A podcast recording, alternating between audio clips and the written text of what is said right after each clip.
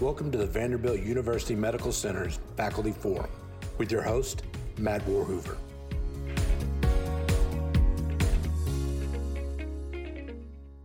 Yeah, welcome everyone to uh, Perf Web 80 Day 2, which is the number 10 Vanderbilt University Medical Center Faculty Forum. The uh, Van, we, we just call it the Vanderbilt Faculty Forum. And uh, so, welcome to everyone. And uh, I'd like to jump right in, kind of get moving on our opening remarks. To contact us, perfusioneducation.com, uh, contact at perfusioneducation.com. Uh, if you have a question, you want to join our faculty, you want to start doing programs, uh, have your own series on our platform, whatever the case may be, please reach out to us, or if you just want to tell us how great we are, whichever you prefer. Call in number, uh, if you want to reach out to us, is right there on the screen 832 239 5358. And during the program, you'll see the scroll bar down at the bottom. You can see it now, actually, right there. And that is going to have all of our information about how to reach out to us, uh, our social media platforms or uh, sites, pages. Uh, what our contact info is, call in number if you decide to call in at any time during the show. It's right there on the right hand side. You can see it. And then I uh, will move on from there to the MediWeb app. Uh, the app is becoming more and more popular. We've done two updates on it. Uh, the most the the latest update has to do with uh, patients who have refractory lung failure and whether you should choose VV or VA. So it's a algorithm that comes out of the ELSO book. It makes it convenient to select the the uh, the most appropriate ECMO VV or VA in that situation and what you should do. Um, but it has a lot of other stuff in it too. It makes doing your perfusion cases in the morning so much easier and get all of your information that you're going to need for your chart and for planning your uh, perfusion strategy for your case that day. And then, of course, we have the PerfWeb podcasts where you can listen to programs like this.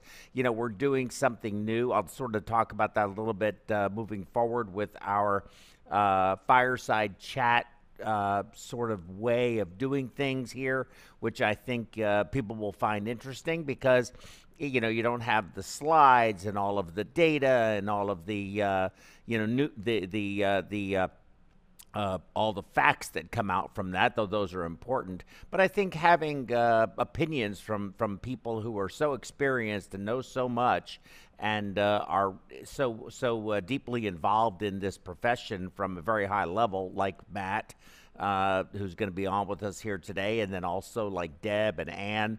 So, real thought leaders, I think, uh, bring a lot of value in just having opinions about things and being able to look at things from different perspectives. May help you out uh, along the way.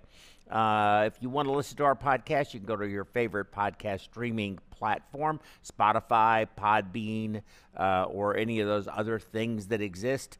And you can uh, listen to us on your way to work or while you're driving uh, somewhere or just sitting around uh, drinking some, uh, some good quality alcohol. Because sometimes you need that too for us. But anyway, let's move on to the introduction of Matt Warhoover, who is the uh, program director of the VUMC. Hey, Matt, the uh, VUMC uh, uh, perfusion program at uh, Vanderbilt in Nashville, Tennessee. Also, is the are you acting now or past president of the Tennessee State Perfusion Society? I I, I don't want to get that wrong. We, our our state has kind of been dormant for the last couple of years, but uh, I, I, am the, the, the last holding president. So you're the so so technically then you are the current acting president. That's correct. Very good. Okay, well, we need to get that reestablished and do some great things with that. I know you've got, like me, a million projects going at one time, and uh, it's it's a real effort to try to figure out where to put your our attention. And uh, of course, when you th- just when you think you have everything aligned right, somebody comes along with a bowling ball and knocks down all the pins, and you got to start putting them all back up again. So I know that's a challenge. But anyway, welcome to the program today, and thank you for participating in this uh, on a continuous basis. I think the VUMC uh, Faculty Forum has been very popular, and we appreciate it uh, uh, very much. Um, so, welcome. So, we're here today to talk about DCD as a as an up and coming uh, methodology for increasing what will be the next sort of topic as we move forward organ availability, which is a, a real, t- is, is just another topic. We could talk about this stuff, I'm sure, all day. And then we want to talk about not work life balance, but work life imbalance. And uh, I think that our profession uh, dictates that we have to be able to accept uh, tremendous amount of imbalance, but yet still be able to live and enjoy our lives and feel that we have a meaning in life other than just the sacrifice of going to work and taking care of, of patients who need us. Um, and it's a very uh, it's a very challenging thing to manage. So, why don't we start off with uh, DCD uh, donation after cardiac death, and maybe you can give us a quick update on where you guys are with that program and how you're uh, looking to develop it further, and whether you see this advancing beyond the shores of the major medical centers like yours and uh, becoming, you know, used in more places. Like, I don't even know how many places actually do this, how many programs like this exist in the United States or even on a worldwide level. So, uh, let me let you just go ahead and tell us what you what what you can, and I'll try to ask you questions for things that maybe I haven't really quite understood or elucidated from your comments. Sure, and so and DCDs have been um, been used for 30 or 40 years um, when, it, when it comes to uh, liver, uh, liver and, and, kidney organ transplants. They were actually they were the first um, organs to be transplanted uh, like that. Um, and to be quite honest, uh, internationally, it uh, it came through um, the last probably five to seven years, and then uh, most recently, I think there's probably close to a dozen programs attempting to do this now for, for cardiac.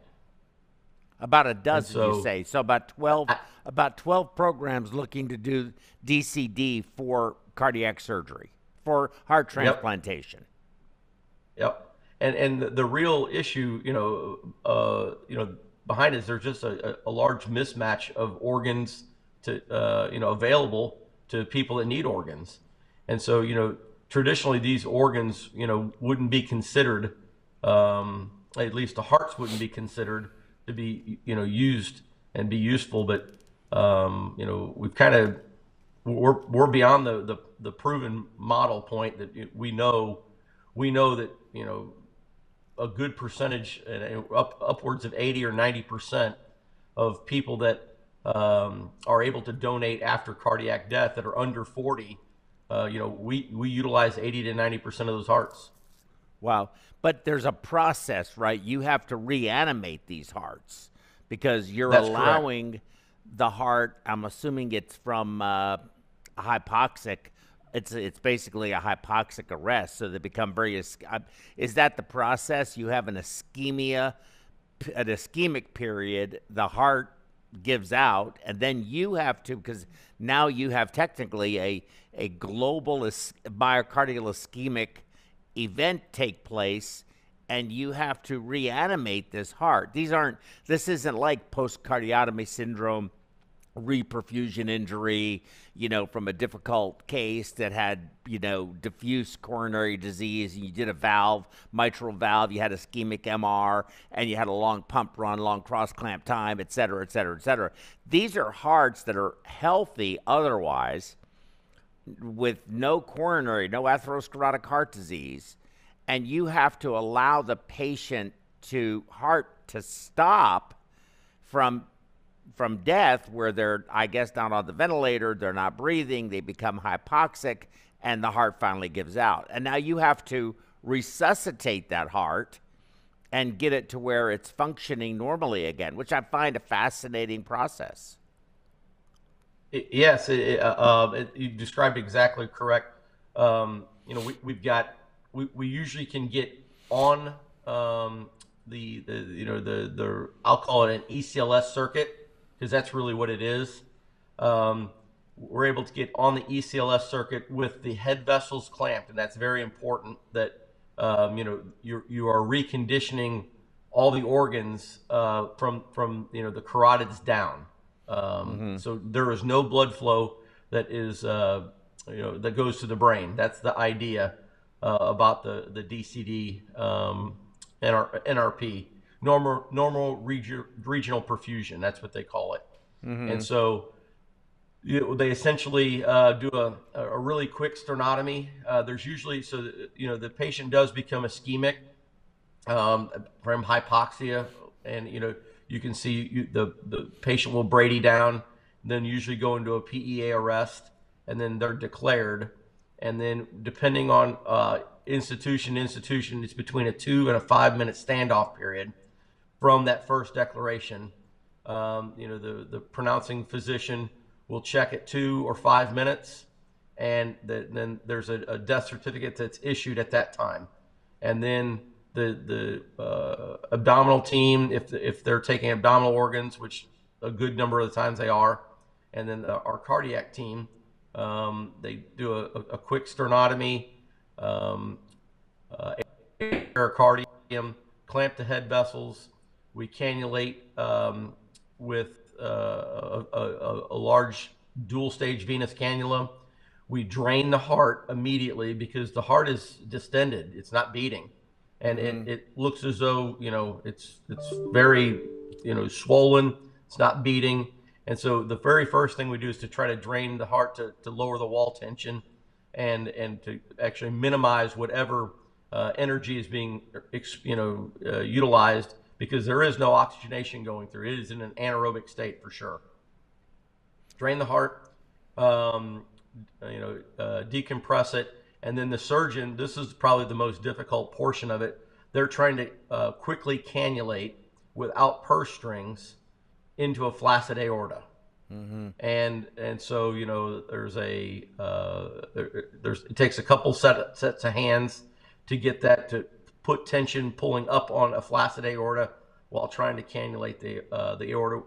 We go on slow to make sure that we don't uh, delaminate, cause it aortic dissection get the uh, aorta, you know, filled back up. We get a good pressure, and then you know one person holds the aortic cannula in while the purse strings are, are put around it mm. um, after we're on.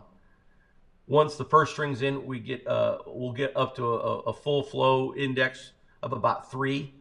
Um, we try to hyper perfuse the patient to try to uh, minimize any um, you know lasting ischemia. We really want to get get the uh, uh, the, the, the perfusate turned back around into an alkalotic standpoint.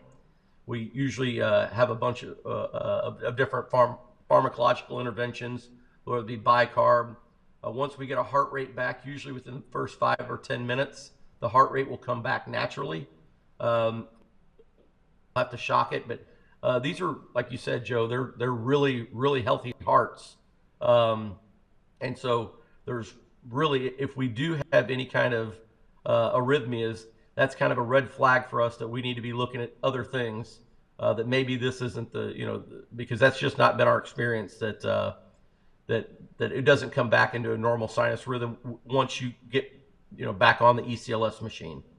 Yeah, that's uh, that's that's that's just so fascinating to me, and you know, it makes me you know I I find it odd. You know, it's it's hard for me because no. Well, I'll ask a question, and I think this is perhaps it's going to be a provocative question, but has anybody ever in the standoff period that you're aware of uh, miraculously recovered? Well, we haven't we haven't had that uh, them actually come back uh, as far as you know a, a rhythm, but they have you know the reason that they're not considered a brain death donor is because one of the four tests that they run, um, they, depending on how you look at it, they either passed one of those four tests or they did not fail all four of, of the the tests to, to declare them brain dead. So we have had you know people that you know they'll Brady down, Brady down, Brady down, and it looks like they're getting ready to rest, and all of a sudden they'll take a, you know, whether it's voluntary or involuntary, no one knows, but they'll take a huge breath, and then their SATs, you know, were you know in the teens, all of a sudden the SATs go up to 60, and then you know your heart rate's in the 30s, and all of a sudden the heart rate will go back up to 50. Mm-hmm. So there is, you know, no one's actually come back uh, after that first declaration, but there is there mm. is some um, significant waiting period, if you will, um, for for these you know for these people to actually pass. Um, we we've waited up to we waited up to two hours. I think an hour and fifty seven minutes mm-hmm. is our longest wait. Yeah, and, and, and, and it, it, yeah, that's a long. T- that's a that that has to be extremely just. Uh, uh, very uh, almost troubling. And I, you know, and and you did answer my question, but I want to be a little more, I think, even more provocative than that question. Is anyone who ends up down there, who is going to be donating these organs? So, two questions: Is there any risk at all that you that any of these people have any awareness of anything that's going on at that time? That's the first question. Yeah, um, I, I, I, will say, uh, I think there, you know, I, am not a expert on neurology, or and, and, most of the times, it's it's a, it's a head injury, um, um, or it's a chronic state uh, that that uh, the patient they had a chronic disability that ended up with a, a hemorrhagic stroke. Um, the what I will say is is that you know they they are under the care of the the hospital that they're currently in, and you know that that's a I think that's one of the the paramount buffers, if you will, that you know we we in the beginning we would not consider doing uh, a DCD donation, you know, intra intra hospital the Vander, a Vanderbilt patient couldn't donate DCD organs for a Vanderbilt program to get the recipient because ultimately, if you step back away from that, you're looking at it, there's a conflict of interest. Um, you you have a you have a responsibility and a duty to look out after the best of your patients, and on the other side, you're looking for the best interest of a patient that needs an organ, right? and so you're you're in a little bit of a juxtaposition, and and so um, you know until most recently, until there was you know more people, uh, more institutions getting on board with this, and and this these talks happen at a much higher level. But it, it, there is a little bit of a conflict of interest, and so I, I think as long as you you start with those boundaries, I think everybody is doing their, their their job. You've got someone that's taking care of a patient until they don't become a patient any longer. And then you've got a team that's trying to look after their patient that isn't necessarily at that location, but they're looking out for the best interests of their patient.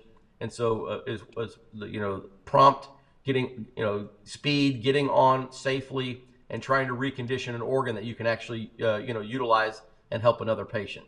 Mm-hmm. And, that's uh yeah that's a very good answer. That's so much to think about.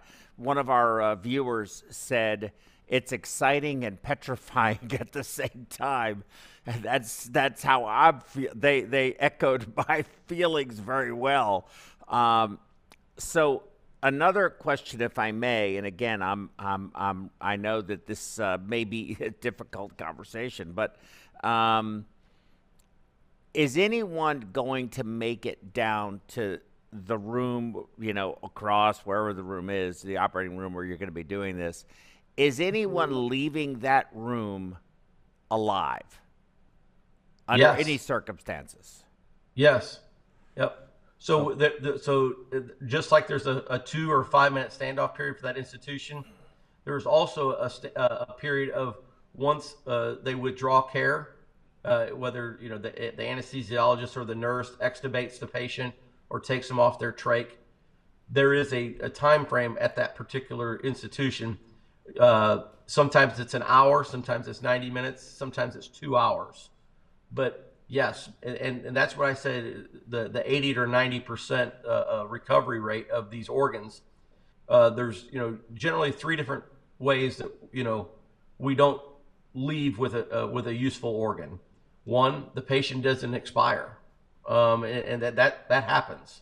They come down, they withdraw care, they take them off the vent, and they spontaneously breathe, and they they don't expire, and so then they uh, you know, uh, unfortunately for the fam, um, you know, I would say 50 to 60 percent of the times the families are in the operating room when you know when their loved one is is being withdrawn, and so it, it's really tough for the family to sit there and then they say, okay, well this didn't happen, and so then they roll, you know, they they take them back out of the operating room and the family goes with their loved one back to the ICU, and um, you know I don't know of anybody that's actually recovered that's been on there. I haven't, you know, I haven't heard any of that. From my understanding, is that they they just expired, you know, hours or days later. Mm-hmm. Um, but that that's one way we don't get an organ. Second way we don't get an organ is uh, during the procurement. If you know if there's a, a complication, whether uh, you know we've had a right right ventricle puncture um, going in, um, we've had mm-hmm. a uh, an aortic dissection uh, on cannulating, uh, you know, trying to get on the ECLS machine. Whatever the complication is, we, we've taken the heart out. And remember, these patients were, pa- you know, they were patients. So you don't, they're, they're not set up to do the diagnostic work that a regular brain dead donor is. And so, you know, you do the reconditioning of the organ, you go to cut it out, uh, and you get on the back table and you find out that they've got a bicuspid aortic valve. Ah. Yeah. And so you, you, you don't know that because they're, you know, th- these patients don't get echoes. They don't get cath because that, you know, they are patients.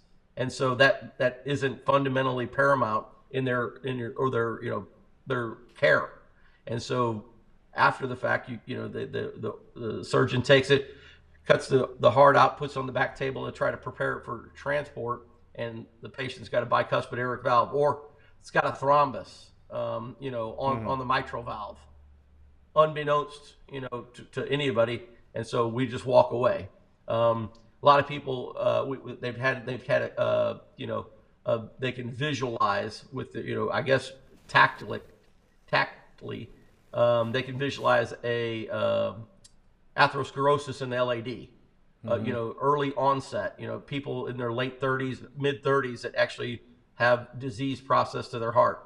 We've seen that. So we, you know, there's there is a small percentage of when everything even goes, you know, perfect, you get the heart to the back table and, and it's it's a no go.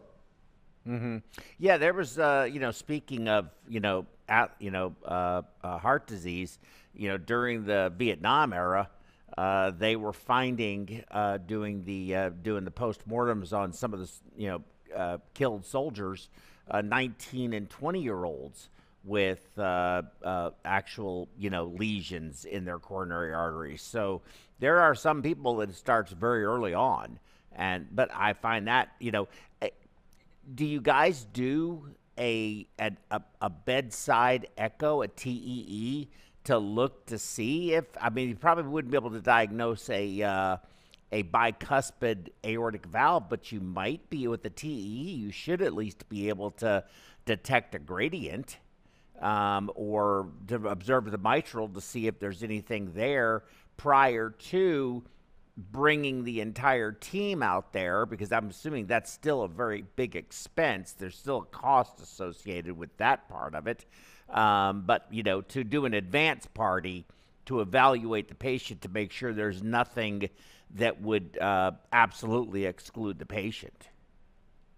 Yeah, from what I understand, you know, now, if if it's within the scope of them being treated for whatever illness or you know uh, disease process that they have or whatever event occurred, then you know we.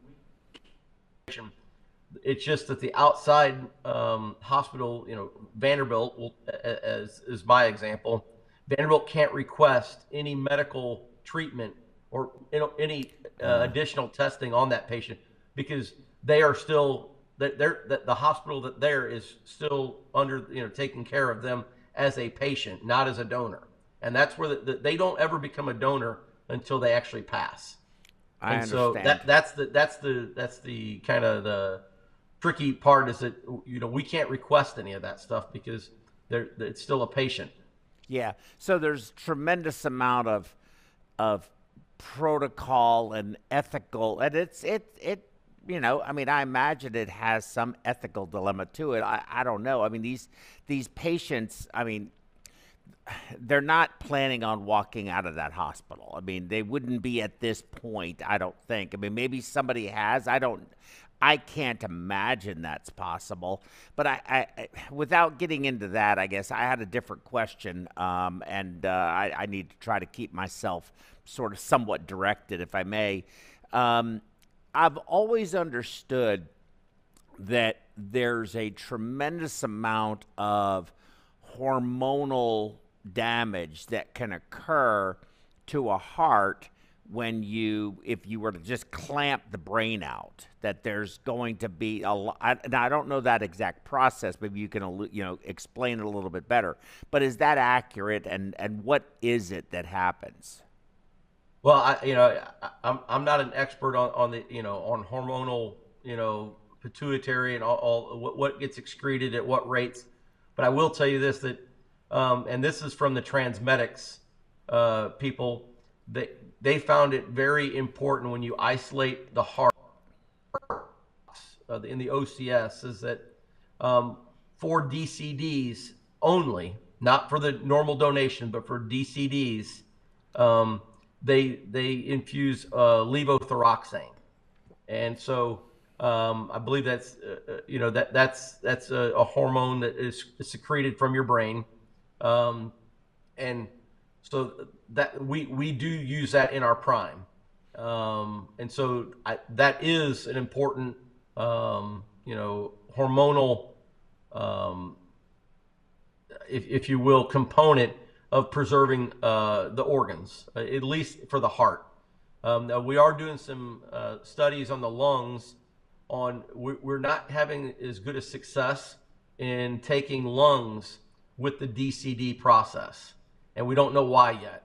And so um, the, there's a, a, gambit of different theories out there, and one of those is, are you know, are are we sacrificing um, by by putting levothyroxine and other um, components of our prime?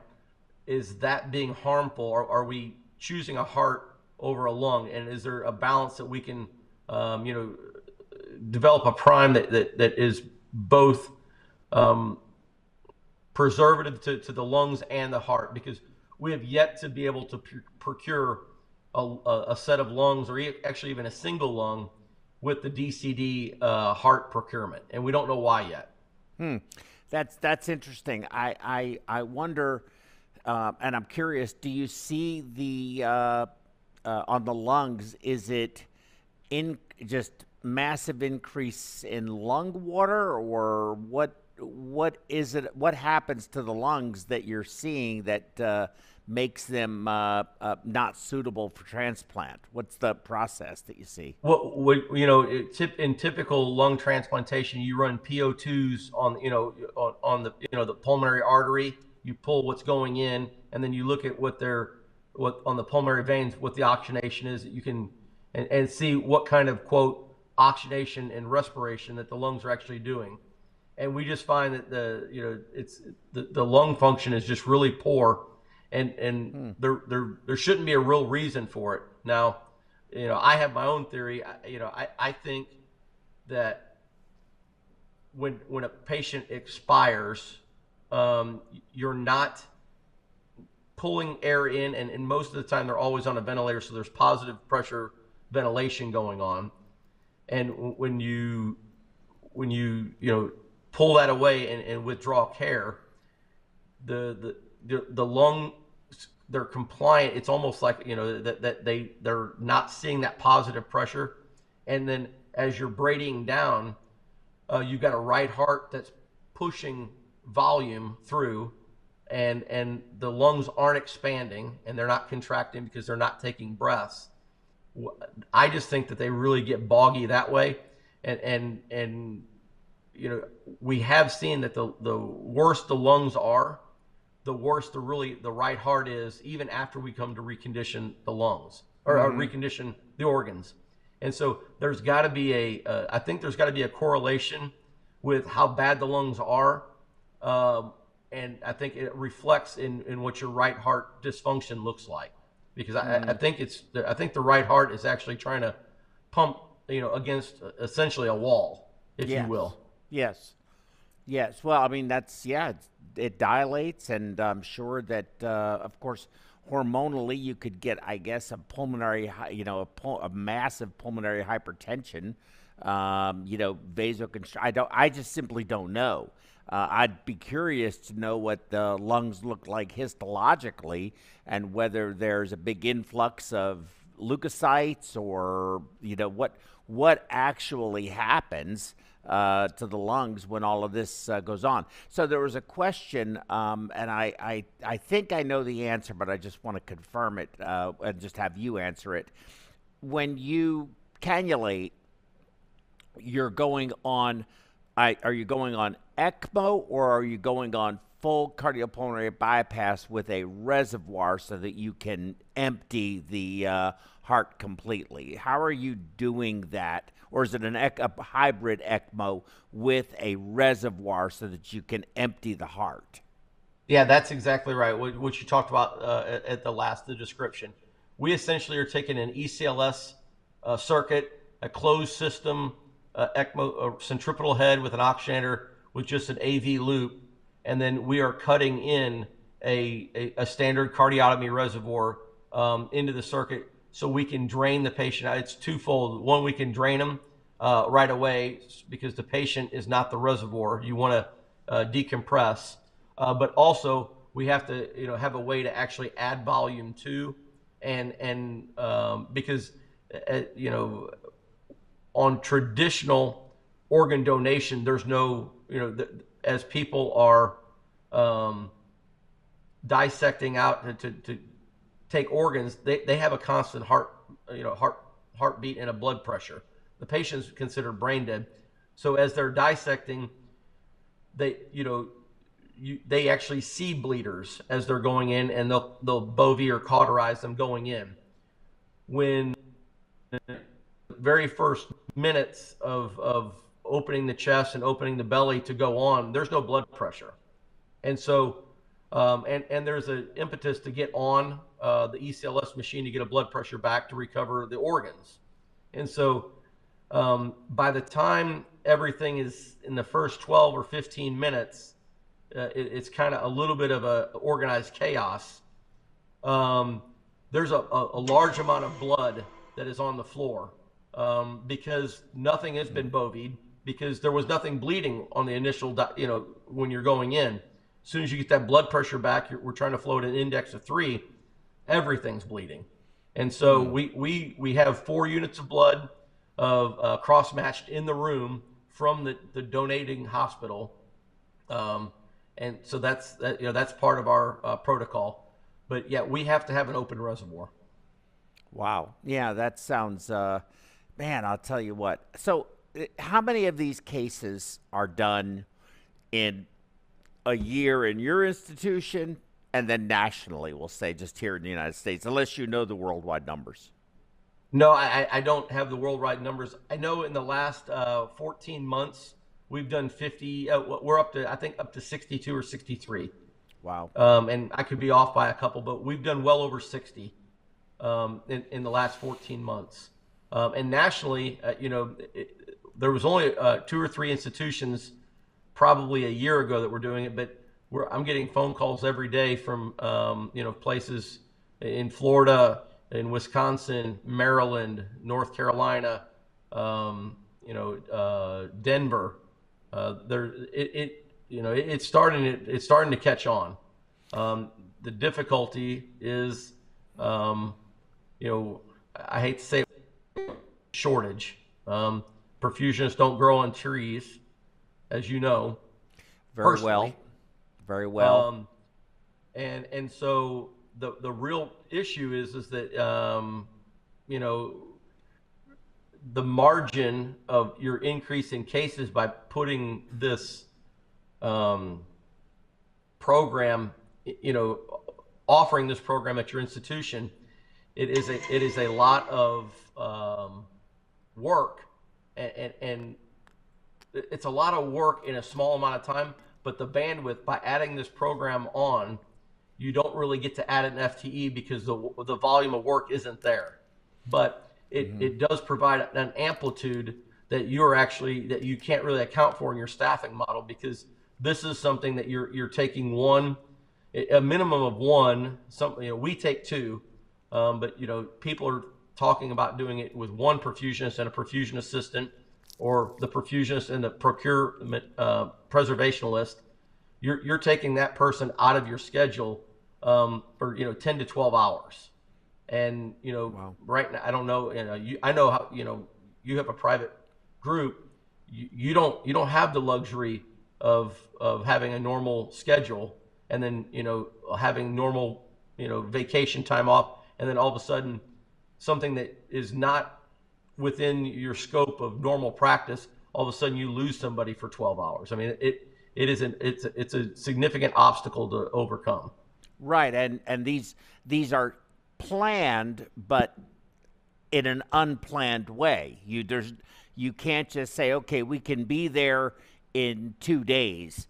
It happens it happens now I'm assuming that that is the way it works. Um, had a question. I think I know the answer to this, but I'll I'll let you answer it. Uh, and it's from one of our online audience. Uh, we get a lot of activity online today, which is I appreciate. I'm glad. Why are you running an index of three? I think I know the answer, but you answer it. Well, we like I said, we try to run an index of three. What we're trying to do is we're trying to uh, overcome the, the the lactate. We're trying to wash out the lactate um, we're trying to get as much flow as possible um, to, to, to quickly offset the ischemic period. You know, some of these patients, you know, w- were extubated. You know, like I said, we've done as long as a, an hour and 57 minutes. Um, and then, you know, we were three minutes away from having to, you know, go back up to the ICU and the patient expired. So we were able to get on. But, you know, that patient was in, uh, you know, some sort of state of decline and or death for an hour and 57 minutes. Mm. What we're trying to do is we're trying to turn that acidosis around as fast as possible because we only have between 45 minutes and an hour uh, to actually turn that around. Um, that's our limiting factor because of two reasons. One, it's just a, a time frame that you know you're in a, a, hosting hospital, you're taking up a hospital suite in their OR.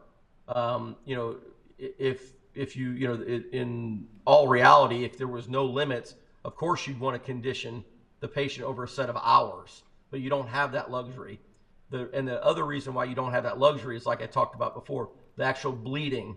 Um, you're working with another team usually the abdominal team that you know may or may not be as vigilant and and you know not quite understanding what the hemostasis you know what the priority is with that.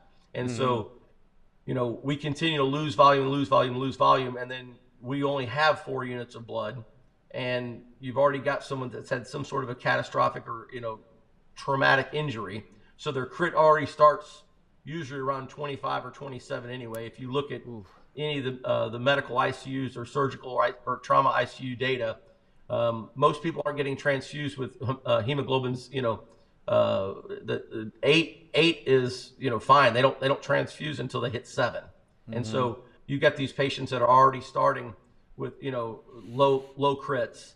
Then we dilute them down with 800 of prime um, in our circuit, you know, and then with the bleeding going on, you just you just run out of volume. 45 minutes to an hour is all you have. You um, probably aren't able to do this, but there's another really good question, and I'm assuming that because of what you're describing, it's not it's not feasible. But do you hemofilter or Z-buff these patients to try and manage this acidosis, this this uh, acid base imbalance, electrolyte imbalance, lactate clearance, all of those things? Where Z-buff, if you're using the right fluid vis-a-vis Sure. a bicarb-based fluid versus, let's say, Isolyte or PlasmaLyte or normal saline, which I think would be disastrous in this case. But do you do you have time or volume to do that, or is it just too insane and busy just managing what you're doing? Well, so I, we we have used a hemoconcentrator uh, on a couple patients where we were we, we keep one with us. Um, traditionally, we don't have the amount of volume to actually do a, a, pure hemoconcentration, but we have talked about Z buffing. Um, that may be um, you know the next uh, more or less change in protocol uh, that that we we may start doing that. Um, I think you know without once again we have we're packing all our equipment up and, and we're taking it with us. So um, having and, and you know there has to be at least one Neptune or vacuum source. Um, and we try to get two because there's a lot of teams in there. When you get an abdominal team, the chest team, um, you know, and there's a lot of suction going on and a lot of suction going in the wrong place because I'd like to have all the blood back into my cardiotomy. So we do use vacuum assist to, and, and we use suckers and we control the suckers with the little Hansen, or the little cricket clamps that you have. Um, and we, we turn them on and off as our surgeons are needing them to try to get that shed, shed blood back in. So there are some components that we, you know, some ways that we try to um, prolong the amount of volume that we have for the length of time. But um, we, I don't know what kind of, uh, you know, it's it's kind of a, a, the first 10 or 12 minutes are, are very tenuous. So uh, Z buffing at that point probably w- isn't really um, doable, uh, to be quite honest. And then that leaves you with about 30 to 45 minutes of Z buffing without, um, you know, I, I, think you could you could make a dent in it, but I don't think you're going to get very far. Um, mm-hmm. You know, uh, w- w- I think I think once again I think that goes back to our pediatric uh, colleagues.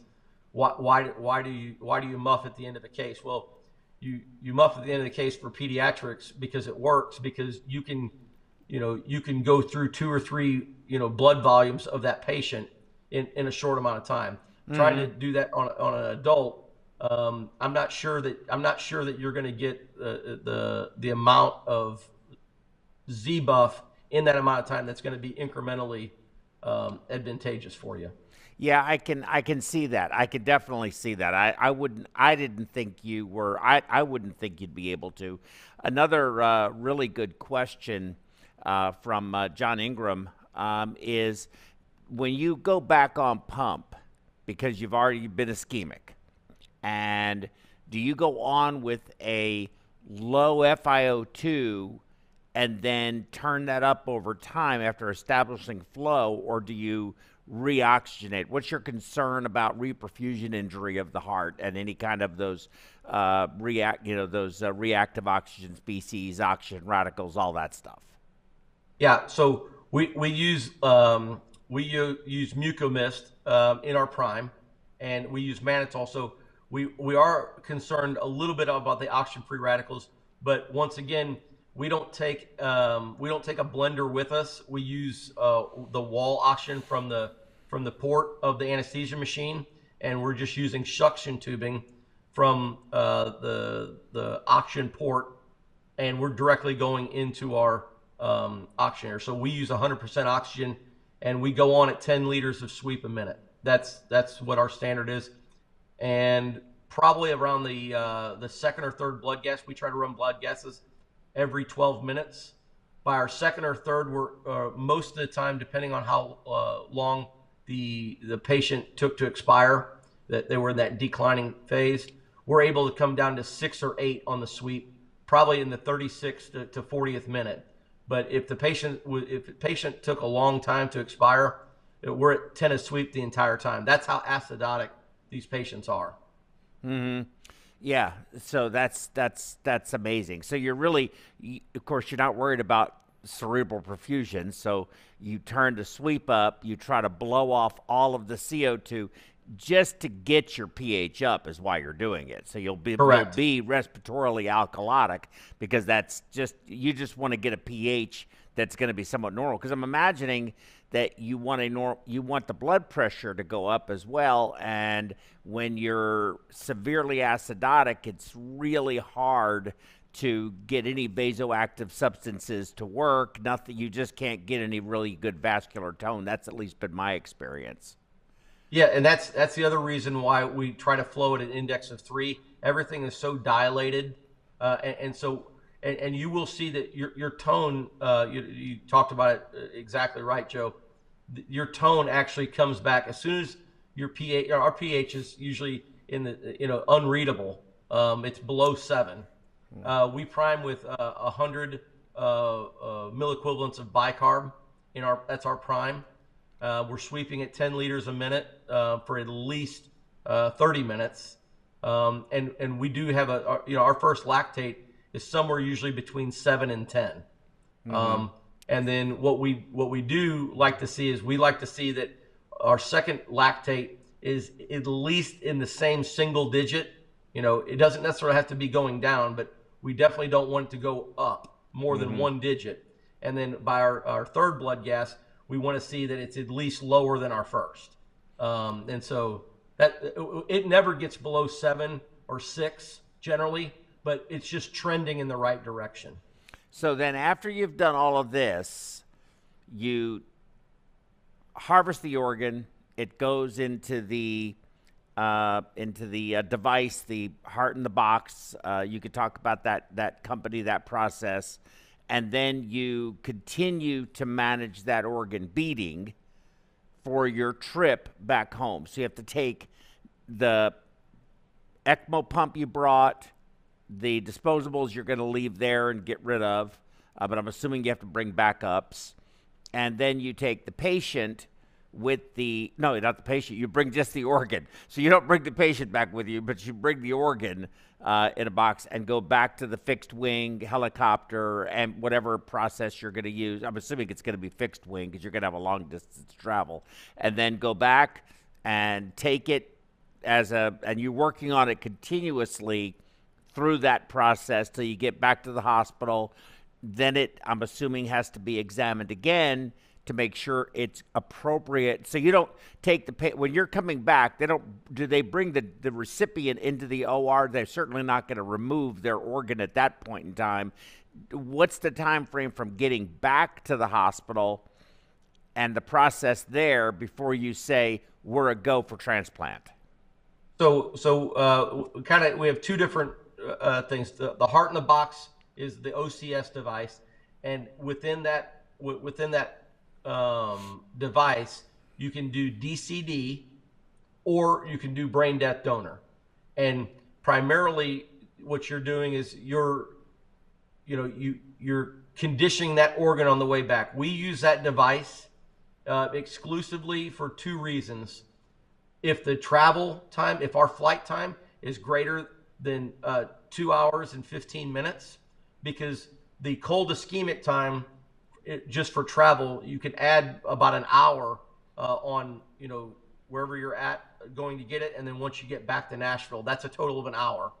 Then you've got two hours and 15 minutes of actual flight time.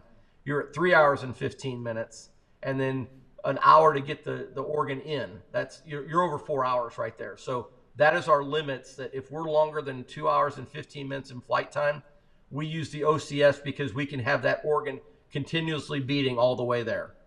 And you can use it as a DCD donation or a brain death donation. What, what, I, what we've been talking about this morning, it, what we do is we recondition all the organs from the head down through the ECLS pump.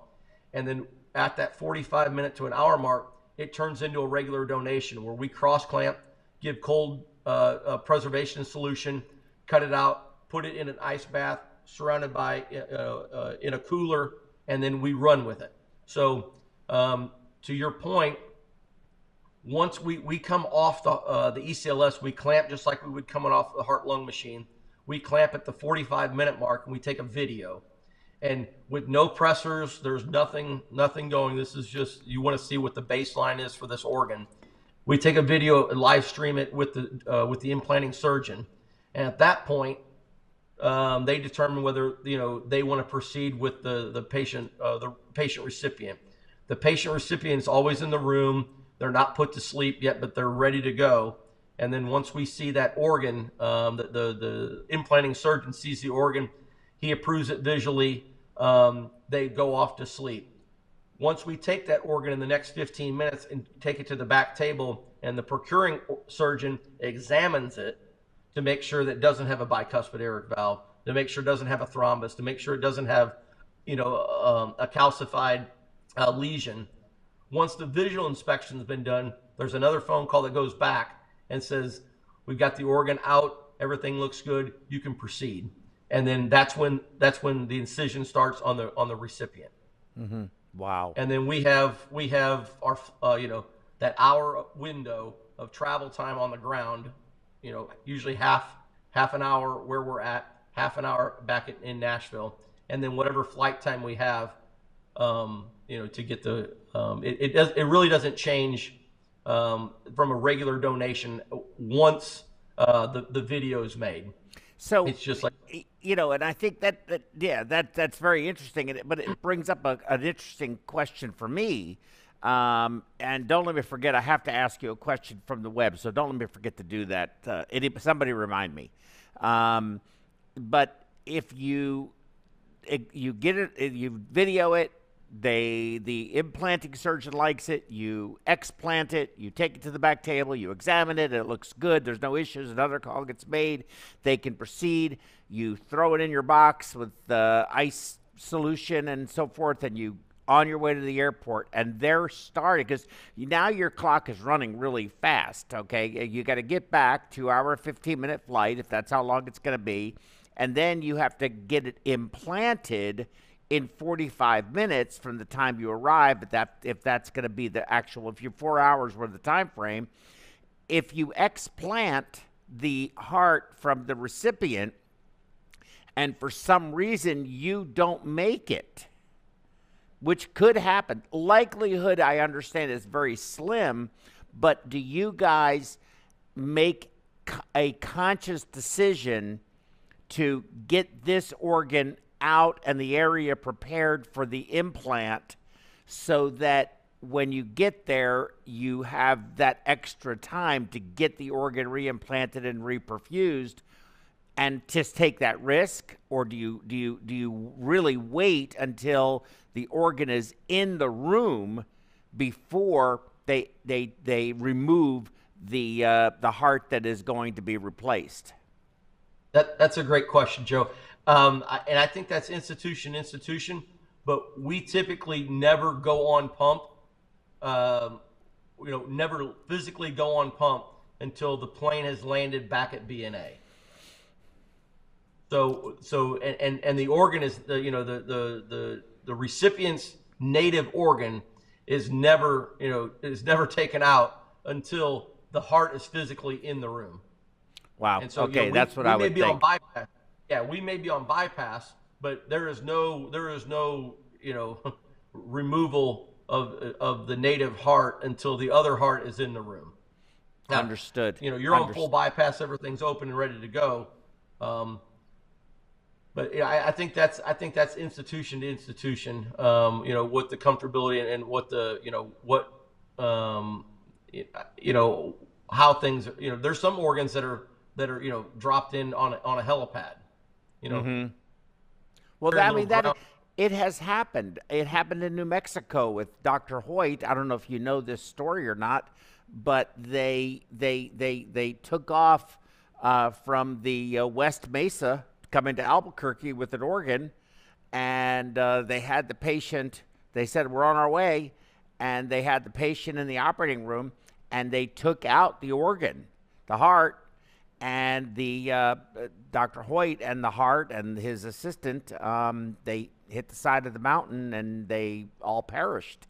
And now yeah. you have a patient on bypass with no heart in them at all, and they scrambled. They actually were able to find another organ, and uh, that patient ultimately survived. But think about the stress associated with that.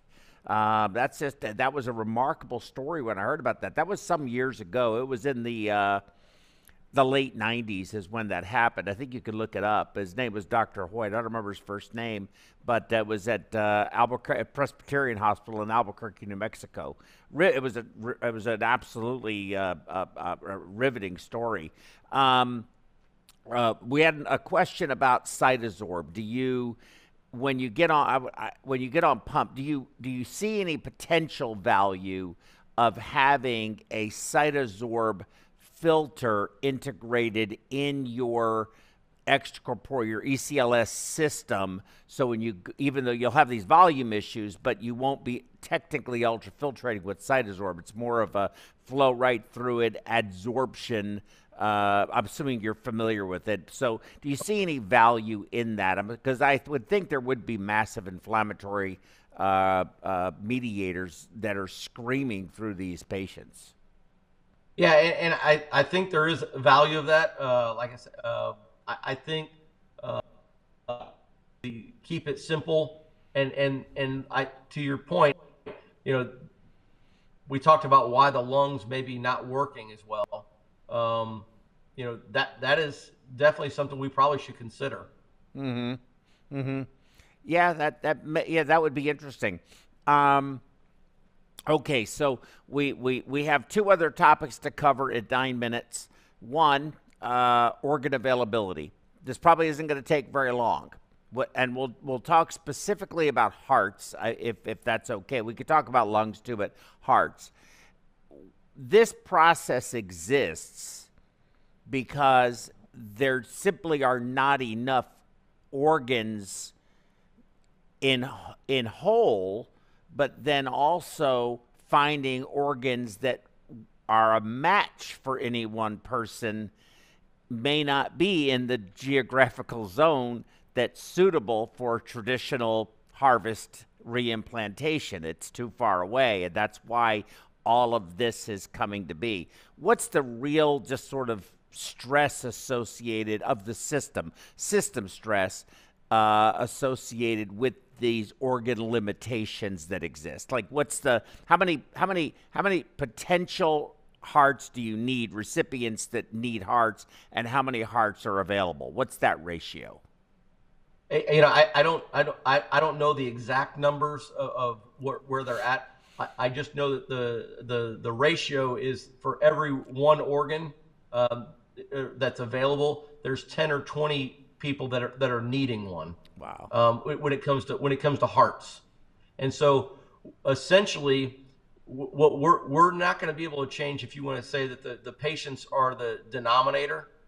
You're not going to be able to change that. Um, you know, not for a, get a lot more advanced when it comes to stem cell and and maybe uh, you know a, a, a substructure of, of, of, you know creating a, a, a, new heart, if you will, um, or implanting, you know, some uh, some recovery, some sort of recovery for the native heart. Um, we're not there yet, so you're not going to be able to change the the the, the denominator.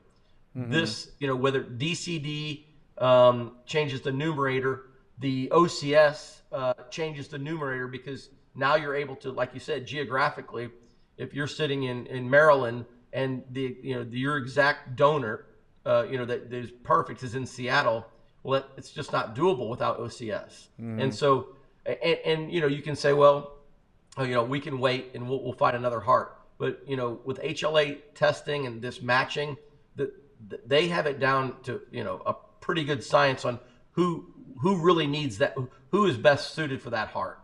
And so, you know, it, it, with matching and things that nature, you're getting you're getting years added to those organs, right? I mean, uh, uh, if you have an organ that really doesn't match, um, you know, with the HLA, with the size, you know, that's that's a significant impact on the length of, of your, you know, your your yeah. your length of organ. Um, so I think that's that's really uh, the, the next generation of things is that there's going to be an inter, you know a, a, national and I see it in you know an international UNOS, if you will, and and being able to go, hey, we have um, this heart in Puerto Rico or we have this heart in Hawaii that matches this person in Denver. And it, it, I think, you know, I think that's where the future lies is that they, they get it genetically uh, you know, down to a science where they go, we know exactly what you know what organ um, is going to be best for you, and it's located, you know, seven hour flight from here. And mm-hmm. but we're mm-hmm. going to that's where OCS, and I think that's where uh, some of these pioneers in, in this organ preservation industry, that's where it's going. So, in the few minutes we have left, um, how are we going to do all of this if we don't have a fairly substantial percentage of perfusionists that want to because I calculated this very quickly your institution your institution alone requires if you say it's a 12 hour day which it seems reasonable probably it may be more than that it's 600 hours a year dedicated to just this one thing um, which is a uh, large percentage of the 2080 hours that uh, you know is a full-time job. That's just for those 50 cases, uh, 50 days, right? Um, that's uh, that's that's a lot. That's a big chunk, and uh, uh, you know you're not going to just do that for a living. There's going to be a lot more to it than that. So, you know, as we continue to deal with our profession you know, evolving and new schools. And I know you're, of course, the acting, now acting director of the Vanderbilt University Perfusion School. Anybody interested in going to school should really be talking to you uh, because you've got such an incredible program and you do so many incredible things. The learning, what you learn there is is is, is uh, will will last. It will give you an give you an edge in your career moving forward. Um, but uh, how do we do that if if if uh, we don't have people that want to live this lifestyle? Number one, and number two, how do we attract people from a com- compensation perspective and also from a you know a, a, an opportunity for the same kind of lifestyle and notoriety that other people that have to spend that much time, uh, different people in the in the process, the medical process. Do we need to look at how we're doing all of this and whether perfusion should become more of a market that is cardiac surgeon, anesthesiologist, cardiologist, sort of uh, uh, patterned after versus the model that we currently use in order to be able to attract people that want to uh, essentially you're sacrificing your life um, for uh, for this. And what's the what's the reward other than feeling accomplished which is important but i don't know that that's really going to attract the people that we need.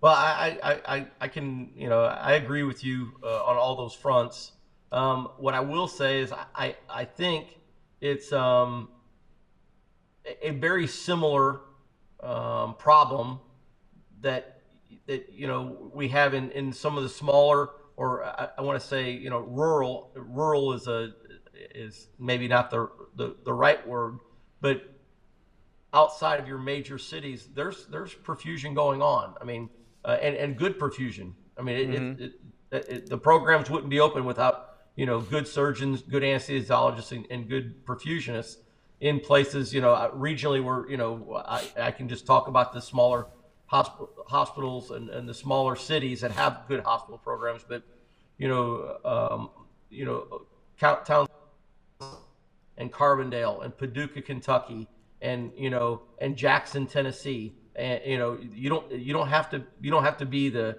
the Nashvilles or the Houstons or the Chattanoogas or Chicago or St. Louis. You're talking about smaller cities that do great, great work. And, you know, I think this is no different. How did how did we get over a period of time that you were doing um, you, you know 20 years ago those programs or 30 years ago those programs you know either didn't exist or if they did, they were in their infancy, right? Mm-hmm, and mm-hmm. so most most cardiac surgery was, was done in big cities, and and as population spreads out and there was a need, uh, you know, people met those needs. And so I think this is uh, very similar. Where we are, we're at an infancy, we're at an infant uh, stage of you know this new type of technology, this new type of service, and I, I think I think you know dedicated perfusionists will step up, and they're going to you know to really to your only point, uh, you know compensation will probably stay. You know I don't think you're going to get rewarded um, more for doing something like this. I think um, I think compensation is going to be you know flat. The the hospital you know the hospitals. Uh, are, are just going to say, you know, this is part of your job. Mm-hmm. Uh, but what I will say is, is I, I think the the demand of the new need will be met by perfusion because it, it quite frankly, it always has been. Um, mm-hmm. You know, wherever the need is, uh, you know, there's dedicated perfusionists, there's pioneers that, that go out and do it, and then you know, people follow suit because they go, you know, I am proud of what I do. Uh, you know, I, I, I, you know, it is rewarding, and Matt, you know, also it's why I love you, dude. It is why you love me. Phil, just philosophically, we are cut from the exact same cloth. I'm just younger and better looking than you, but that's the only difference between us. So, uh, so with that said, what do you think of this form forum? What of this format? This kind of you know, fireside chat, roundtable, whatever you want to call it, discussion about these topics versus the planned presentation, kind of going through data. What do you think of this? Yeah, I, I well, I think you get a lot. Uh, I, uh, well, I mean, you, you you're you're there hosting, but um, I think you get a lot of live interest. I, I, you said we've got a lot of questions, or it seems like there's a lot more questions this morning on on, on the web than than typical. So I, I think it's at least uh, it's it sparks people's attention. It's more of a conversation, right? It's more of a, a discussion. Um, you know, if people want, you know, I, I, I think with the internet and you know with the databases that are uh, available for all the journals and things like, if people are wanting hard science, I think it's available um, for, for you know nearly anybody. It, certainly, uh, you know, at, at, a certain price, you can get it. Um, but you know, I, I think this is what is, uh, you know, invaluable. And I don't think that, uh, I don't think you can, you know, if you're looking for this, I don't think this type of format is really uh, uh, able to be, you know, easily obtained uh, like the hard science that, that's in, you know, journal articles and editorials and, and uh, you know, poster presentations of that nature. Yeah. So I, I think this is really invaluable. I think so too, and the interactivity of it and getting asked questions from online, it opens it up to so many different people and thoughts and questions and helps us, you know, you uh, to, you know, hey, that's a really interesting idea and something may spark, you know, your thoughts and that you take that back to your program. I think that's the whole point. We all learn from each other, and I, I, I enjoyed this format a lot. I want to do more of it. Um, yeah. Uh, last real quick question, and I'm, I'm assuming again the answer is yes, but I want to make sure I ask it. Does the reconditioning organs, that process of going on ECLS, help to improve post transplant outcomes? Of course, I would think yes, but in a word. Yeah, it's it's funny you say that. Uh, we, we, you know there's really no uh, you know set data point on hearts yet. Uh, you know we, we haven't we haven't done enough, but it's funny you say that the uh, the implanting liver surgeons and the uh, they they once they start to implant the organ back at the location, uh, the the organ starts making bile intraoperatively. Wow. And and they don't they don't see that quite often. Um, and almost all on these reconditioned organs, um, they've they've seen uh, uh with the DCD NRP that we're doing with the, the regional con- reconditioning of the organ, they're seeing the livers uh, start to, to, to produce bile intraoperatively while they're while they're implanting it in in the recipient, and that, even, that's you know even more so than you would see during a let's say brain dead donation of the liver, yes. which you don't see yes. that that often in those. Correct. Yep. And, Very and, interesting. And, and so that that that's really the only anecdotal takeaway that you know that we've seen, but the the liver teams have really really liked uh, uh, their, their organs that they're, they're getting from this. They've made comment. Very good. Well, it's been a pleasure. Matt, thank you so much for another, you know, for for dedicating your time to this. I know it, the, you've got a lot of stuff going on, and you carve out some bandwidth for us, and I just appreciate it so very much. Uh, we will see each other again very soon, I'm sure and uh, we'll talk about uh, you know what we're going to be doing, maybe moving forward from here. But I we we all, on behalf of everyone, appreciate uh, you you finding the time to do this with us. Uh, we learn a lot, and we just appreciate you. Uh, tomorrow, I'm going to be with. Uh, I'm going to actually be remote no one is actually physically going to be in the studio tomorrow. Everything is going to be remote uh, because we are really busy and I have to take a trip and do something. So we're going to be doing a similar format. And uh, we're going to be talking tomorrow about what's the program on tomorrow? Oh, yeah disparities in ECMO outcomes. Um, you know, Matt, I've, and if you want to join in, you're welcome to. Uh, it's all remote. Um, tomorrow at three, and I'm very struck by reading a variety of articles and finding some that say that for COVID ECMO, they had 90% survival, some 50%, some 60%, some 40%.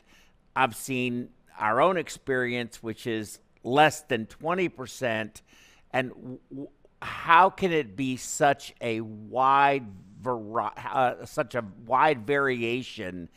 In actual outcomes? Is it selection? Is it how we're doing it? You know, what are they doing that's better than what we're doing? Or is it, does it really just come down to luck? I, I don't know. I, I, really can't tell you the, I, I don't know the answer to it, but I do know that I've been very struck by the wide vari- variation in reported outcomes with COVID ECMO and then my own experience. So if you want to join tomorrow, would love to have you. I certainly understand if you can't. It's tomorrow at 3 o'clock, 3 to 4. It's going to be myself and Tammy. And if you do join, it'll be you or anybody else that may want to join is always welcome uh, because I think it would be a very interesting conversation. Yep. Okay. Thank you, Matt. Be safe. Good seeing you. Everybody else, we'll see you tomorrow at 3 o'clock. And uh, Matt, lovely uh, office uh, you have there. I, I, really enjoy it. I've been jealous ever since you came on because that looks very, it looks very comfortable. I, I really like that office. Uh, I'm assuming it's a home office, which would be even better if it is. If that's your yeah. office at Vanderbilt, I'm quitting and I'm coming to work over there it, it's safe to say, you know, that's my daughter's desk. This is our home office. Yes. Very good. Excellent. Sounds great. Thank Take care of yourself. Thank you. We'll see y'all tomorrow. Bye bye.